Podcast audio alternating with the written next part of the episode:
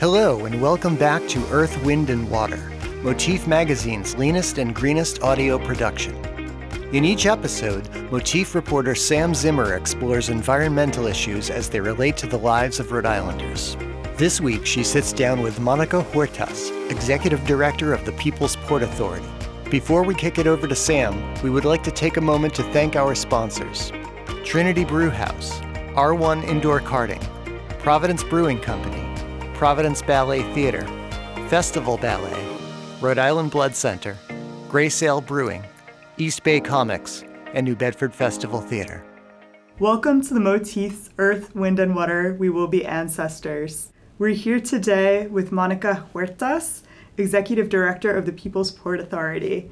Um, before we begin, um, I wanted to give a land acknowledgement for the people who have been here in Rhode Island since before it was known as Rhode Island, since before colonization, the Narragansett, Wampanoag, and Pokanoket people, whose unceded land we live on. Welcome, Monica Huertas, mother of Jeremy, Victoria, Alex, and Joshua, wife, social worker, and doula, executive director of the People's Port Authority. Thanks for joining us today. Hi, thanks for having me. Yeah. Monica, can you tell us a little bit about yourself and what drew you towards environmental activism? Well, about seven years ago, um, after being homeless and very unst- unstable in like the housing area and job, um, my husband and I finally bought a house. Um, we kind of did the American dream, right? But then I was so excited to like garden and grow tomatoes and have my chickens. And my friend was like, who knows about like sciencey things, was like, you can have, you can just grow tomatoes in the backyard. And I was like, how come? Who said? and they started telling me about like lead in the soil. And I was like, I've never heard of that. I mean, I've heard of like lead chips, and you're not supposed to eat them, right? Like as a baby, right? Right. But I never heard about um, contamination in the soil. So he's like, starts telling me about all this contamination. And I said, what in the world? Like, how is it that you buy your little piece of land, your little piece of property, you know, and you, the quote unquote American dream, you do everything right, and yet there's still things that are harming you or that could potentially harm you. So that really interested me. And so I started looking it up. And in fact, yes, there is contamination in the soil and you have to remediate it. And I mm. started learning about these things. And so at the same time I was learning about these things, my friend said, Oh, and also, um, National Grid wants to build um, a liquefied natural gas facility in our area. Oh no. So I'm like, okay, what the heck is that? And then he told me, and I was, and I started getting interested, and I, and that's how it all happened. Like it, both of those things happened at the same time. Wow. Mm-hmm. So super starting at super personal level.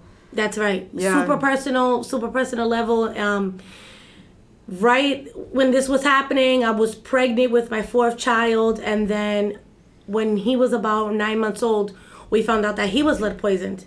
Oh my goodness. So again, all of these things are happening at the same time, and so yeah, it's it's very personal, and that's why I've stuck with it for the last eight years now. Wow. Mm-hmm. And so you were able to get your soil tested.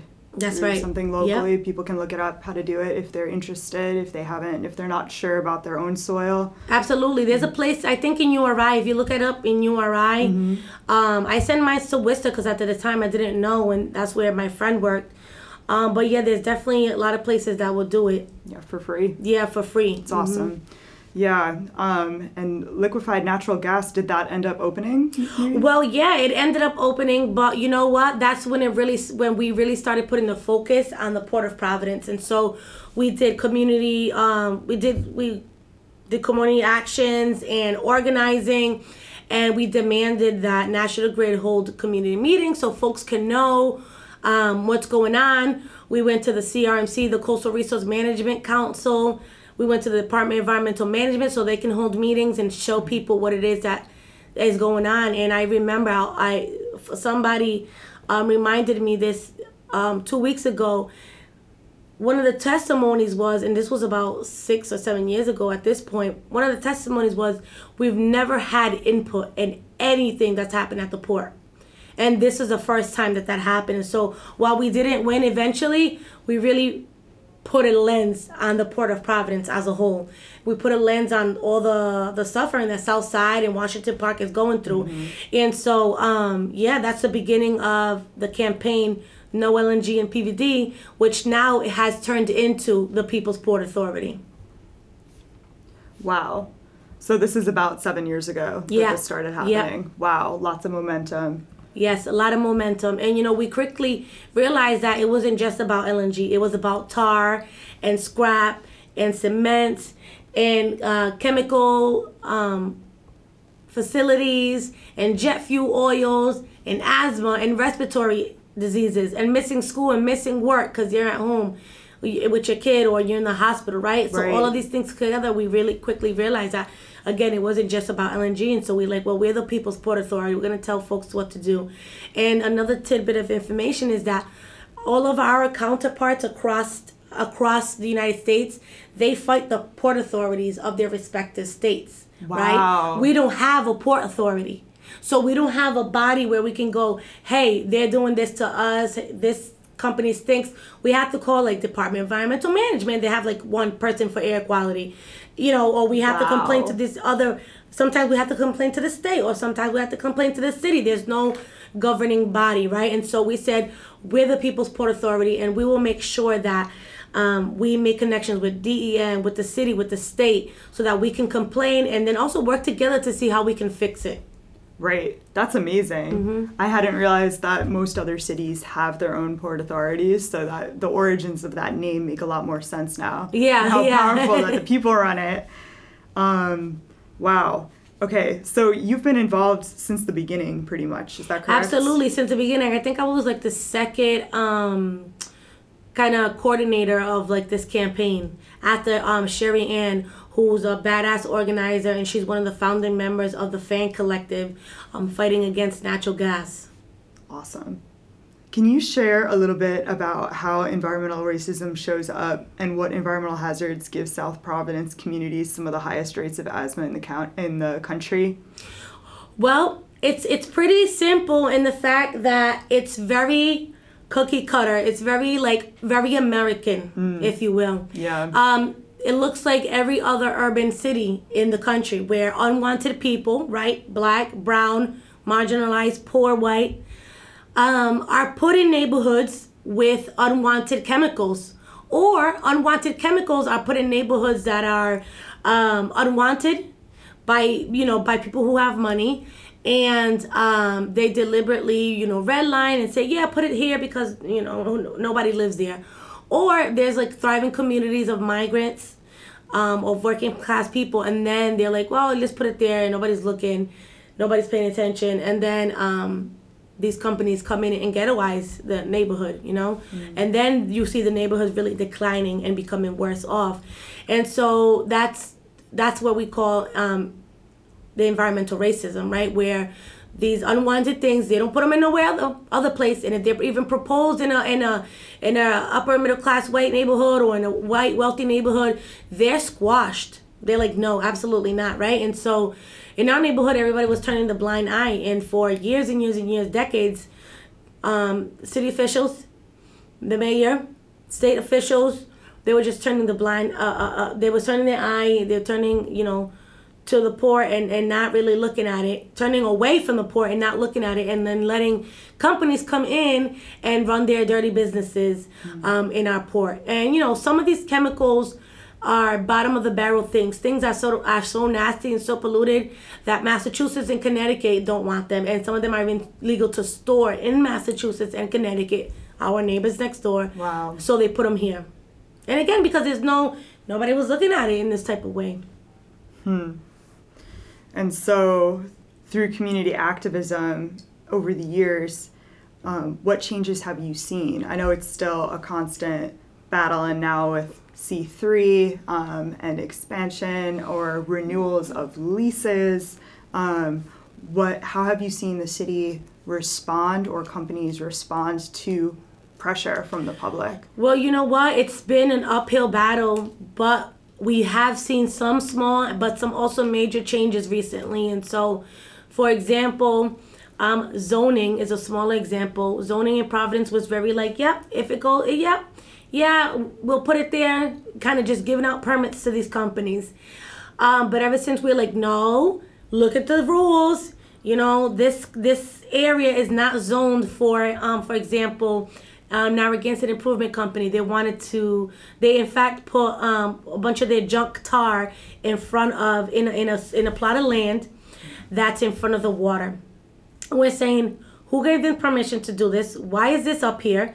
And so it went to zoning, and that land uh, you have to have a water dependent company. So your business has to be water dependent in order to go on that piece of land. They didn't have it. I know that 10 years ago or 7 years ago before we started blind eye like oh yeah I have a permit but we put, we put pressure and we're like no this is then that that that we, we testified mm-hmm. in front of the zoning board and stuff and the zoning board was like oh yeah you're right that's it does say that has to be water dependent so then we won that right wow. others right so that was huge the transfer station um, there was a transfer station that was proposed for the area it was going to bring like 150 trucks more um, we did some actions and some organizing around that. It was squashed, right? City council said no, you cannot have this there, right? And so now, more recently, we went in front of the EFSB board, the Energy Facility Siting Board, um, and they kind of is a rubber stamp agency that gives um, companies a green light to to do whatever they want, even though they're not supposed to. But they haven't said no to anybody, to any company. The first time that this board ever said no was to the um, organizing and to the organizing credit, really, of the Fang collective. Again, they organized folks in Burrillville um, at the beginning and they made a huge movement. And so, folks from Burrillville went to the EFSB board, and then the EFSB board said, No, we don't want this here. And no other time has that happened. Wow. But then when we went, we did the same kind of thing. Grassroots organizing. We wrote letters. We found out four days before. And we submitted i think over 400 testimonies and letters wow. from people with four days notice. Wow. So we got the efsb board to say no you cannot prove you know this company it was c3 at the time. C3, you cannot prove without a reason of a doubt that there's not going to be any accidents. And just because there's not a history of no accidents, that doesn't mean that it proves it's safe. Right. Right? And so that was um, this past spring. It was this past spring, yeah. and it was a huge victory. And then we just found out recently, with more confirmation, that Provport um, they did not renew the lease of C3, so they couldn't expand, and then they're gonna have to start phasing out sometime. So they cannot have an expansion at all. Wow, that's right. That's huge news. Yep. Yep. Wow. But that goes, and so, and so to, to your other part of the question was what are the things that we're doing um, with the with Provport? And recently they came to City Hall asking um, City Council for a 30 year lease extension and some TSAs, so some tax breaks, which they're really not TSAs, but they're calling them TSAs, but it's really like a um, what's the word for it? Um, like some cost revenue share kind of um, language in this 30 year proposal. And so what we're saying is and so they also are saying that they're gonna have a master plan and it's gonna have community input. And what we're saying is like, hold the phone. You saying you want 30 years more, more, you know, 30 years more, and you want more money, and then you're gonna do the community planning. That doesn't make no sense to us. We want the community planning, and we want guarantees. Right. Right? That this is gonna happen before anything can happen. And so last Thursday, Provport um kind of like city council they came to an agreement that they would listen to us that we would be able to put some amendments in the um in the um in the ordinance so that these things can happen. And so we're working really diligently right now with different city councils um working with Provport so that they could put this in you know. Provport you know they they they were good on the C C3 stuff. They're trying to do good on the um on the wind turbine stuff, mm-hmm. right? But they have eight other companies wow. that pollute. Wow. They, you know what I'm saying? So it's like you yeah. can't tell me that you're gonna that you're an environmental company and all these things when you have eight other tenants and you know I'm like rough estimate eight other tenants who are polluters right. that have chemical facilities that have scrap that have salt all in the port all in their part of the port, right? Right. Because what it folks have to understand, and some of the city councils try to act like we didn't understand. Excuse me, we do understand, and we know that Providence, the port of Providence, is huge, right? So the port of mm-hmm. Providence is an area, the water area, right, if you will, with the adjacent Southside community, Southside community, and Washington Park community. Now, inside of the port of Providence, the greater port of Providence, there's different companies. There's Narragansett Improvement. There's Sprague. Right. There's different um, scrap metal yards, right? But then inside of the port of Providence, there's a conglomerate, a, a for nonprofit business, quote unquote, named Providence Port or Provport. Excuse me. Right. So there's a conglomerate named Provport, and Provport manages about ten other companies, right? As a landlord. As a landlord. Interesting. And then that the the, the land that they manage, Provport manages, a chunk of it is owned by a chunk or if not all of it is owned by the city of Providence. So we lease it to them and they lease it to other companies, right? Mm-hmm. Got it. And so what they're saying is, "Oh yeah, we're doing great on on on wind." Yes, one of your companies, Right. One of your tenants. What about the other eight tenants? Right. What are some things that we can put in this ordinance so that we can a find out all of your tenants, Mm-hmm. find out what they do, find out what their leases are like, and see how we phase them out. Because right now that information is not all available. That is, information is not all available. Wow. So that's what we're saying. And so um, it's kind of confusing, but we are clear. Right. The People's Port Authority is very clear. The community is very clear. Right. You know, some of these city council members need to go back and do their research because they're not clear on it. And again, we are super, super clear. We want these things in place so that we can know you're getting tax breaks because you're being environmental. Okay.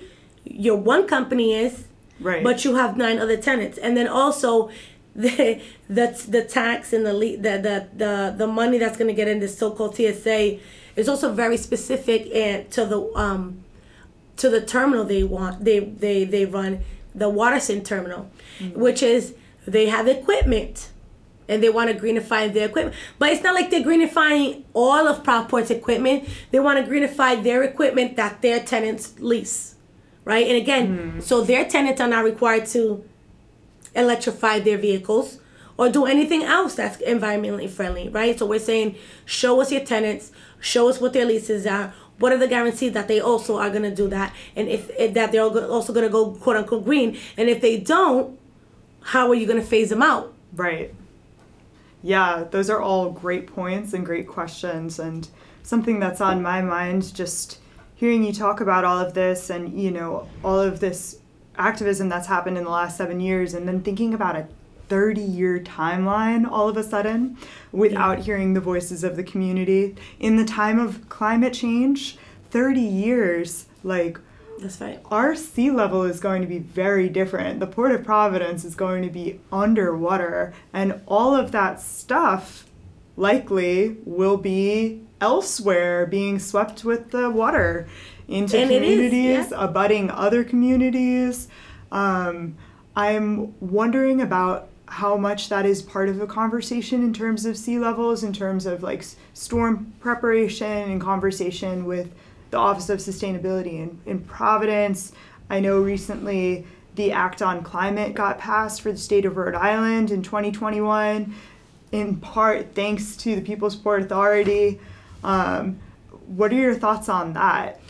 Well, that was a lot, but you know, I'll be 60 in 30 years. Oh my God, you look amazing. So I'll be 60, 64 to be exact in 30 years. You know, so it's like, like I'll be young still. You know what I'm saying? Right. But that's not gonna be. Oh my gosh. It's not gonna be. I thought you said like? Like you were about to turn 60. I was like, are you kidding? No, I'll be in 30 years. I'll be 60. No, in 30 years I'll be 60. No, I'm not looking for 34. Me too.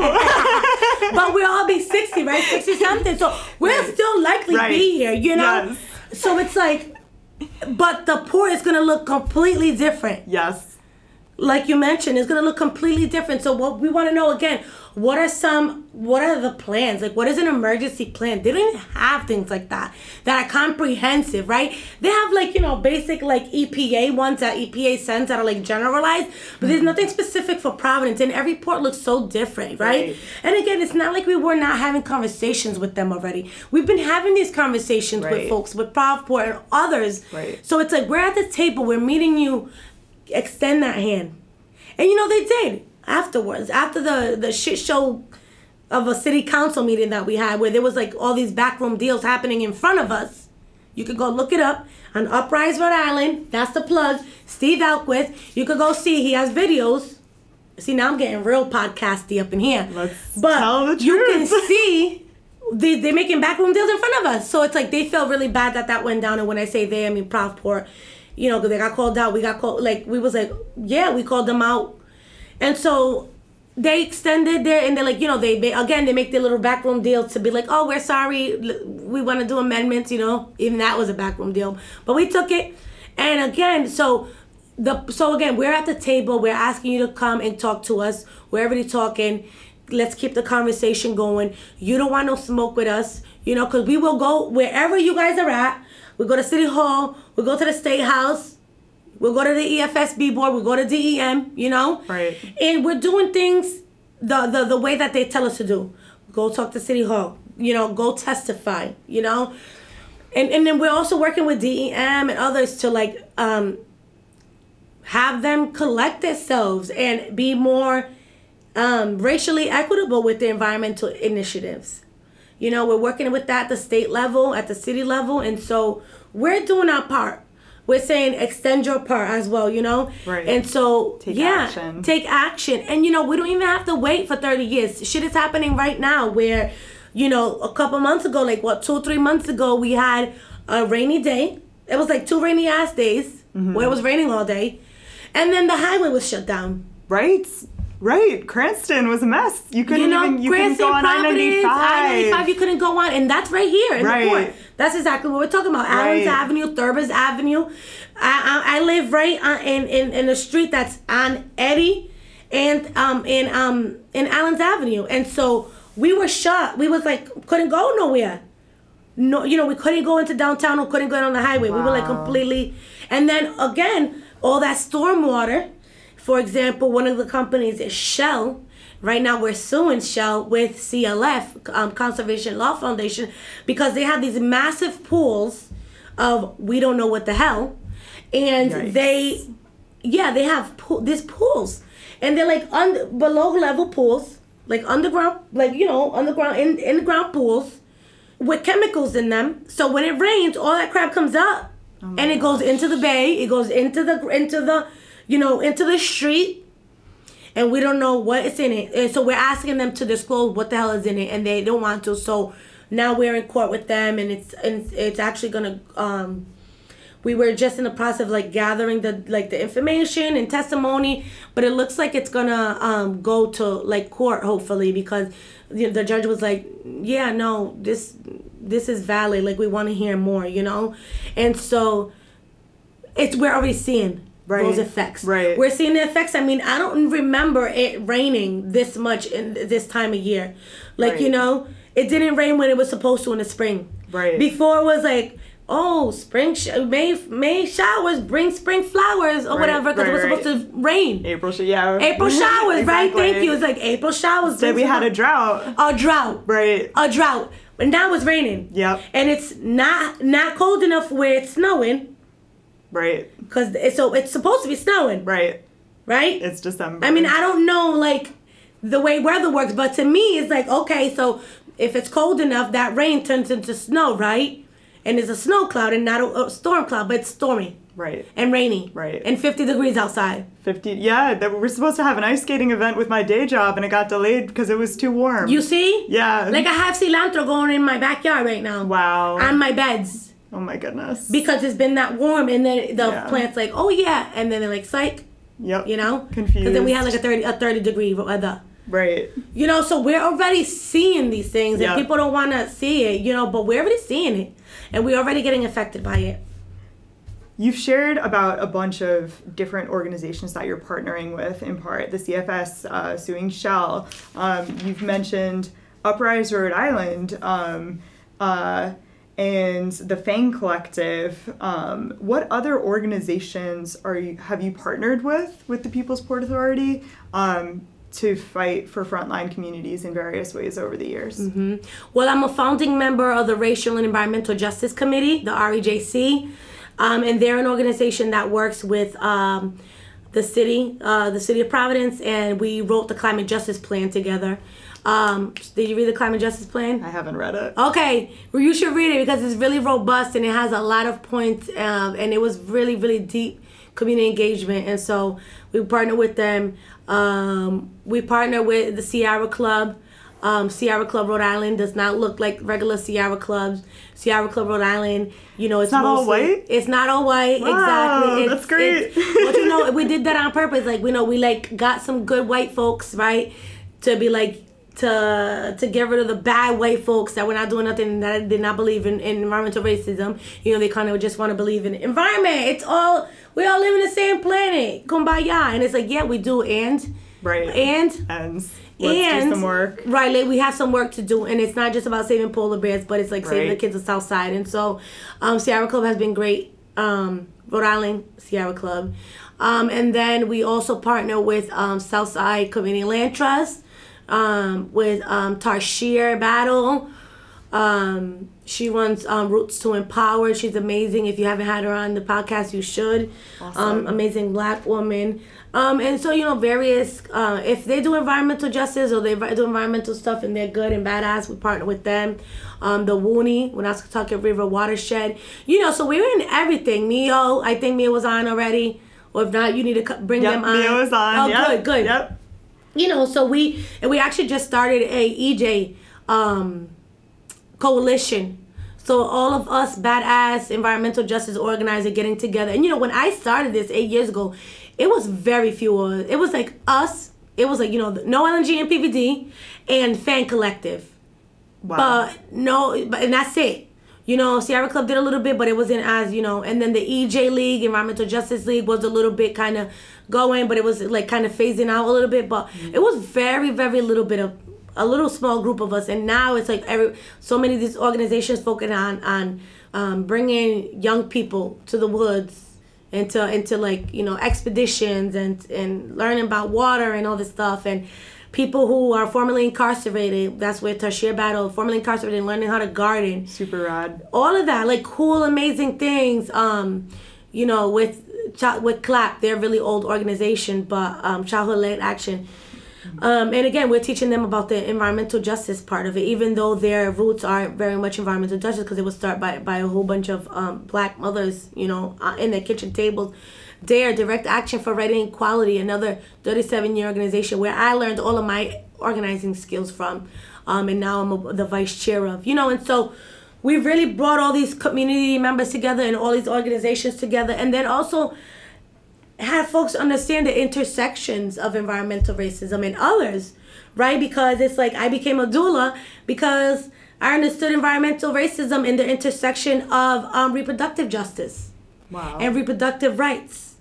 You know what I'm saying? Yeah. I understand the intersections of housing and environmental justice and environmental racism, you know? And so we've partnered really with a lot of specific environmental groups, but also we've brought in a lot of other others, but that are not others, that are also that are a part of the team, right? Right, related. Mm-hmm. Of justice and social justice and environmental justice because if we don't have a planet, you know, Right. how are we gonna fight for black lives? How are we gonna fight for for formerly incarcerated folks? How are we gonna fight for for housing, reproductive rights? Absolutely. You know what I'm saying? And so we are here to teach people that as well, so they can understand the intersections and how they can plug in with us.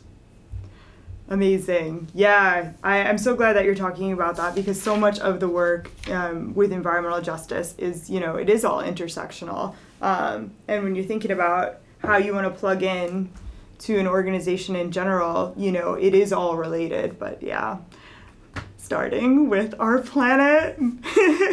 It's a good idea, Not yeah. without taking into account the intersectionality of everything else. Yeah, and then you know, starting with the most marginalized people in our planet, right? and that's always our focus. It's like starting with the mo- and you know, there's a lot of um ideas and a lot of things that already been implemented in lots of parts of the world that we can easily be um done here Yeah, in use as a Providence. model. Used as a model, right? But what good is that if there's no community input? And not every model is gonna fit. We want to be at the table so that we can show you our model, that we can learn the ways and then implement them in the way that are gonna be good and just for us. Yes. You know? Yeah, because your interests are should be at the center. Exactly. Your health and your safety and well-being. For folks who want to plug in right now, um, what are ways that they can show up with the People's Port Authority for issues that are on the table right now? We're looking at this, this is December 6th right now by the time this goes out. so, in, in the month of December and in January, February, how can people show up and plug in and connect with People's Port Authority? Well, the biggest thing we need is funding. You know, I literally do this out of out of my kitchen table. We got a nice fancy office in a CIC building that we share with a bunch of other groups. where we are right now. Yeah, exactly. That we share with other groups. But really, this is a grassroots organization, and we've done some grants, but we need grant writers. We need to get more money and more funding because I can't do it alone. I just hired um, Angel Ramos, who's been an incredible organizer and learning about lots of things.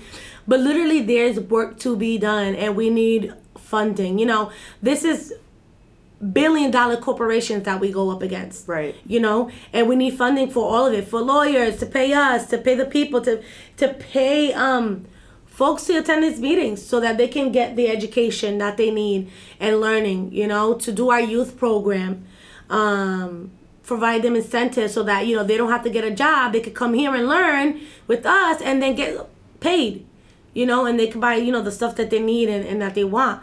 Um, and so funding is the number one thing that we need. Um, you can go to um, our website, um, the uh, peoplesportauthority.com, and I'm sure you could put links and stuff like that. Yep. Um, we also have a Facebook page, People's Port Authority, and also there's some donation links on there. That's the biggest thing. But then also, you know, we're always doing art builds. We're always doing um, door knocking. We're always having parties and community engagement activities where you know you could come and serve food or talk to people, provide childcare. Um, again, the grant writing, you know, Yeah. um, come learn, be anti-racist with us, you know. Um, that's it. When you say art builds, what do you mean? So like if there's an action we're doing like we need um posters and we need people who can ni- do nice eye-catching flyers, you know, things like that that I don't have the skills for. um yeah, so things like that. Right now we're doing um and it's probably is going to air after, but we're doing, you know, like every every ward in Providence, they have like their little Christmas tree lighting. So we're gonna do ornaments with like what we wish for the holidays or for Christmas, and we're gonna do ornaments with like environmental justice and clean air and Santa bring me uh, like Santa um keep the cold bring me fresh air or something you know something like that. And so you know little things like that that are eye catching little actions that we do kind of like seasonally. Um so yeah we're always looking for creative people creative minds that want to put like their work together um and you know understanding yeah. their privileges and stuff too you know That's awesome. Yeah, many ways to plug in here. Um, from what I understand, there is a big event coming up on December 13th. Yeah, the Public Street Community Workshop. Yep, yep. So right now, one thing that we didn't talk about was that um, the community we're fighting for um, public access to the water, and in Rhode Island, it's a constitutional right. Yes. Okay, so we have one water access on this side of Providence On the west on side. the water on the south side On the south side. in the Washington Park area doesn't have any. Um, so about at the start of the pandemic, we saw that one of the companies, including National Grid, and one of the companies on this little sliver of street, and iron- ironically, the street is called Public Street, but it's a tiny, tiny, tiny sliver between the uh, piles of salt Oh my god. and a like tire shop and the old Conley Wharf building. and it's a tiny, tiny sliver. I I don't even know how long, how big is it? Like width wise, maybe less than A 10. sidewalk. Yeah, t- yeah, a little tiny sliver. But it, the sidewalks go into the the water, and there's a tiny, again, tiny sliver. And we saw the fence up, and we're like, wait a minute, that's the only uh, other public access that we have. And so we fought to get the fence down. The fence came down, and then the AG's office and um, the CRMC, Coastal Resource Management, it took them two years to designate that street a right of way, a public Wow. right of way.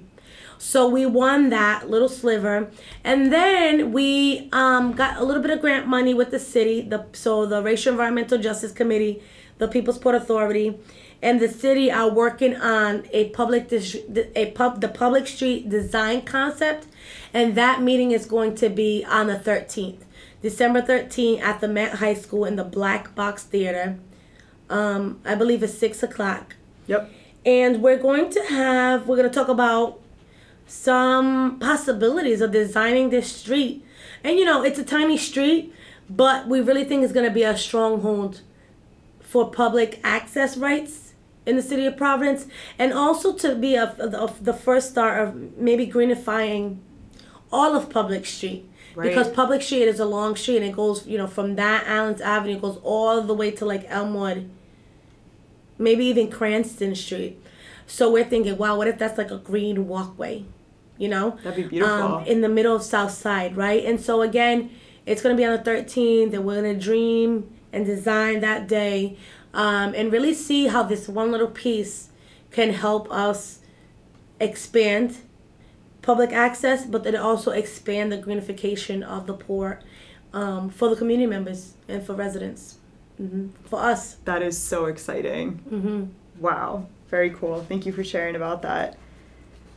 Yeah. Uh, it makes me think a little bit about um, New York. As someone, you know, from New York, I've seen waterfronts really dramatically change over the years, you know, and it doesn't have to happen because of gentrification. Like it can happen in beautiful ways with communities. That's exactly it. And that's another point. I'm so glad that you mentioned that because we want to greenify it for us, right. for the community members that live there. You know, often it happens when they're trying to gentrify the neighborhood. So we want to make sure that everything that happens is for us, by us, and for us, um, the most affected. We want to reap the benefits of all the things that we've suffered and all the things we've been through and all the action and the organizing, the sleep nights, the asthma. We want to reap those benefits for us. Absolutely. I mean, you you've already started to talk about it through this visioning project project, um, um, and all of the work that you do. You know, fighting the efforts to just keep fossil fuels in the Port of Providence. Um, how else do you envision a more climate resilient future for Providence and beyond? Well, one of the things we're working on is the green justice zones. And so the green justice zones is really a concept where we we know we need to really fix every single community, right? All community, all every single community has its specific needs so that they can sustain climate change. But we know because of racism and injustice and redlining, all the things we just talk about, inequity, that our communities get fixed and done last. And when there is some money, say like the ARPA funds, you know, or say some bonds that the city or the state gets, that money is often used in other communities. You know, like they'll fix the lead pipes in the east side of Providence Right. you know so we're saying let's create these zones and where they're called the green justice zones and we introduced legislation the last two years um, but we also want to work at the city level where we mapped out what are the most affected areas in providence The highest needs. the highest needs. So we based that on off of um, maps from um, the Department of Health, EPA, Department of Environmental Management, the hot spots like in terms of pollution and in terms of asthma and things like that. And so we found out that Manton and Olneyville and the Port of Providence were the highest. So we're saying these are the green justice zones. Let's stop all new expansion of fossil fuel industry. Let's phase out any existing facilities. And again, any money that comes from finding polluters in the port or from money such as like ARPA, right? Kind of like once in a lifetime. Hopefully, it's not through COVID or through any pandemic, but you know, mm-hmm. some money that come from the federal for the from the federal government. Let's put it into putting solar panels, fixing the older homes, um, so they can withstand climate change. Um, so that fixing the schools in the areas, right? And again, because we know that every school and every all of these needs are in most communities, but we know that mo- the most affected are these these green justice zones. So Right. let's um, create resiliency hubs out of the libraries and the schools, right? Places where if there was an emergency, folks can go to, Yeah. You know, so they can have solar panels. They they could be self sustaining, Right. right? A little microgrid. Exactly, exactly. That's exactly, and so that's something that we're working on with the City of Providence, with the Racial Environmental Justice Committee, and with the People's Port. Um, and we had a really robust um, cohort last year and during the middle of the pandemic where folks, again, mapped these places out, but then also wrote legislation around this. And so we introduced um, the Renew Rhode Island bill, uh, the Rescue, excuse me, the Rescue Rhode Island bill. We introduced the Rescue Rhode Island bill. Um, and we had a piece of uh, green justice zone in it. And again, it's saying all of this, and then it's saying, it, it's like, okay, um, you're gonna have to hire a workforce to do this, and that workforce is gonna have to be a certain amount of black and brown folks, right? Enforce first source, which is an ordinance that, that Providence already has, where folks in the community should be hired first, but and actually enforce that, and then provide job training programs for folks so they can learn that, right? And so we wrote this whole bill, and so while it didn't pass, we brought um, over 500 people each time. It was three different um, bills. One was for housing specific, jobs, and then clean air. Um, and so we brought over 400, 500 people each hearing on Zoom to the state, to all six. So for um, the three in the, in the in the House and the three in the Senate. Um, It's amazing and so we had amazing organizing. We partnered with uh, Renew New England and, and the People's Port Authority Racial Environmental Justice Committee. And we brought so many folks there and it didn't pass, but a lot of the legislators stole our material and they put it into their act on climate stuff. And they put in other um jobs and climate initiatives right? And so while ours didn't pass it got a lot of momentum and got folks thinking like hmm what can i do? And so they butchered ours and they took out the good robust things they said. And so the act on climate um, they said they would um, have these environmental justice protections, but they didn't say how. Key piece of information. Exactly. Oh my god. They didn't say how. And so Right. uh, the Act on Climate has been used kind of with the EFSB board. They said, well, the Act on Climate really prevents us from getting any new or extending, right? Well, that's really good work. But again, it falls short on the on the justice piece because nobody consulted us and none of them answered the phone when we called them and say, "Hey, can we be part of these conversations?" They kind of like used our bill and kind of like read it and took the things that they wanted and so introduced their own bills you know and so what we're working on this year or the next upcoming legislative session is how can we work um with the 60 other bills environmental bills that were introduced that are not environmental justice bills right how can us ej folks advance those bills with the ej lens right? Because no EJ bill was passed. Wow. Um, and so we haven't even been able to pass something that says this is an EJ zone or this is a green justice zone and we don't want any new expansions of fossil fuels. We haven't even been able to pass that, right? And so again, this next legislative session in January, hopefully we'll be able to um, pass some good stuff. And again, it has to be written, it has to be vetted, it has to be worked on by community. Right. Because what is it that you copy and paste a bill from New York the port of New, eh, the port in like Brooklyn somewhere, with no community input of Providence people. Right. Whose idea was that? Eh, eh, you know, When and you're like leaving phone calls, knocking at the door, asking to be part of the conversation. Wow, that doesn't you make know, any sense. and so Senator Yeah. Dawn Euer really did that, and um, it was like hello, you know, and again, phone calls, emails, like having folks like, hey, talk to us, and like it's it's a no, and you know, it's unfortunate because she's seen as the climate activists amongst the liberal like environmental people, you know, and so again, we're like, hey, we're here, and yeah, you can copy and paste a bill from a port in New York, but if wouldn't it be better if you had people from Providence there, Absolutely. senator from Newport? Right. Okay. well said. Yeah. Oh my goodness. Well, I want to respect your time here. Mm-hmm. Um, thank you so much for sharing everything that you've done.